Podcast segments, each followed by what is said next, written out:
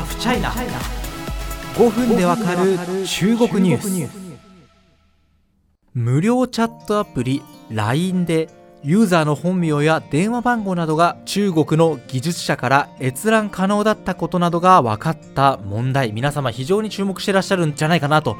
僕も思います。これ LINE 私も使って大丈夫なのかっていう風に感じる方きっと多いんじゃないでしょうか。まあ、LINE 側はですね不適切な情報漏洩等はなかったということは再三説明しているんですがそれで果たして不安が拭えるかということは別問題です。さあ中国の技術者が日本のサーバーにアクセスして個人情報を見ることができた、まあ、今は遮断済みなんですがまあ、見ることができたのはユーザーの本名、電話番号、メールアドレス、そして暗号化されたトーク内容です。ここで注目されたのが、なんで中国の技術者が見ることができるイコールリスクなのかということです。その根拠とされたのが中国の特殊な法制度。中でも2017年6月に施行された民間企業などに当局への情報収集活動の協力を義務付ける国家情報法は注目されています。まあ、中国にはですね、いわゆる情報工作などに関する法律というのは複数あります。まあ、その今回取り上げる国家情報法もそうですが、えー、国家安全法、ネットワーク安全法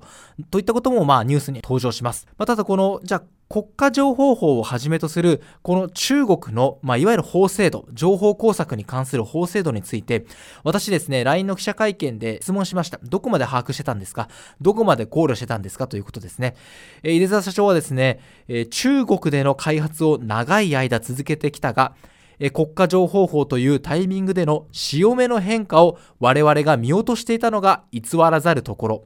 言い換えればユーザーへの配慮が足りなかった。実際としてはそういう状況ですと回答しました。これには、まあ、あのネットユーザーも含めて驚かれた方多かったんじゃないでしょうか。まあ、今回この、あの記者会見もあってですね、ちょっと注目度が高まった国家情報法、改めてどんな法律なのか見てみたいというのが今回の趣旨です。まあ、中国法律の条文、インターネットで全て公開されていますので、えー、まあこの国家情報法全部で32条からなる法律なんですが、えー、気になるものをピックアップしてみます。なお、日本語訳ですが、正確を期すため、国立国会図書館調査及び立法考察局岡村志賀子主任調査員がネット上に公開している訳を参考とさせていただきました。さあ見ていきます。これがニュースで一番取り上げられるものだと思いますが、32条のうちの第7条です。いかなる組織、そして国民も法に基づき国家情報活動に対する指示、援助及び協力を行い、知り得た国家情報活動についての秘密を守らなければならない。国は国家情報活動に対し指示、援助及び協力を行う個人及び組織を保護する。あの、さっき、当局への情報収集活動への協力を義務付ける国家情報法っていうのを枕のあたりで喋ったと思うんですけど、まあ、それの根拠とされてるのがこの第7条と言っていいと思います。もう一回言いましょうか。いかなる組織及び国民も中国で任何自治法公民ですね。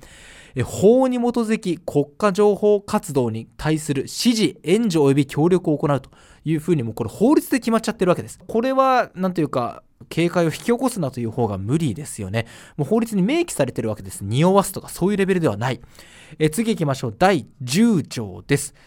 えー、国家情報活動機構は業務上の必要に基づき法に従い必要な方法手段及び経路を利用し国内外において情報活動を行う、まあ、今回は中国大連の技術者が日本のサーバーにアクセスできたことが問題になってるんですけれども、まあ、国内外ですので、まあ、これは日本においても情報活動を行いますよと。まあまあこれはある意味、まあ、世界中の国が世界中で情報活動を行っているので当たり前といえば当たり前なんですが、まあ、法に明記されたと。いう形です。さあ、第12条です。えー、国の関係規定に基づき、関係する個人及び組織と協力関係を構築し、関連活動の実施を委託することができる。これも7条と関係ありますよね。まあ、組織だったり個人と、まあ、委託関係を結んで、え国家情報活動に協力してくれというふうに委託できるという内容です。そして、えーまあ、似たような内容と言ってもいいのかもしれません。第14条です。国家情報活動機構、まあ、いわゆる情報収集活動を行う、まあ、国の組織ですね、は、法に従い情報活動を行うにあたり、関係する機関、組織及び国民に対し、必要な指示、援助及び協力の提供を求めることができる。7条で、いやいや、もうすべての組織、国民は中国の情報活動に協力しなさいと言っておいて、14条はこれはもう情報活動機構側の目線ですよね。国民や組織に対して支持、援助及び協力の提供を求めることができるというふうに補強しているわけです。さらにこの法律罰則規定があるということも少し見逃せない部分かと思います。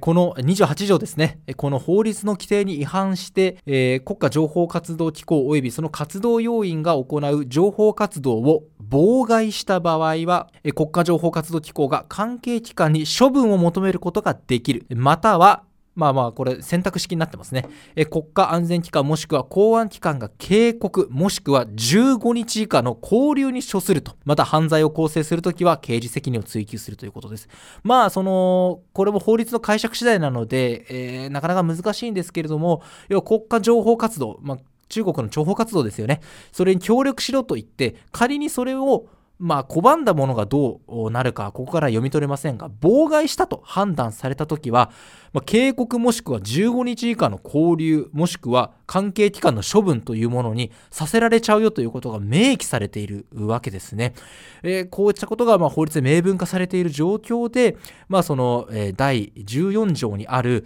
え、ま、国家情報活動、まあ、いわゆる諜報活動へのちょっと協力してくれよっていうふうに提供を求められたときに、果たして実態としてそれを拒むことができるのかというのは甚だ疑問を持つところです。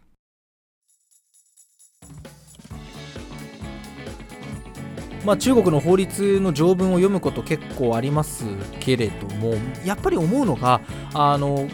まあ、いろいろ指摘あると思うんですけど、まあ、いわゆるこの中国の諜報活動があり、それに中国の組織、ないしは国民が協力するという構図は、これ2017年6月に施行された法律ですけれども、じゃあそれより前は全くなかったのかっていうと、そんなことはおそらくないと見る見られるわけですよね。まあ、にもかかわらずこれがこうして法律として明文化されて外国人の僕らでも、まあ、誰でも見られるような状態でネットに供されているという状況です、まあ、こういう法律があれば今回の LINE 問題で騒がれたのもしっかりえー、海外からあるいは各国からの警戒を呼び起こすだけではないかという疑問はちょっと浮かんできます。まあ、とはいえこの中国の法律に関して、えー、まあ、しっかり理解していかなければいけないなというところ今後も話題になるニュースで話題になる中国でこんな法律があってみたいなことがあればですね適宜取り上げて皆様に情報提供できればと思っております。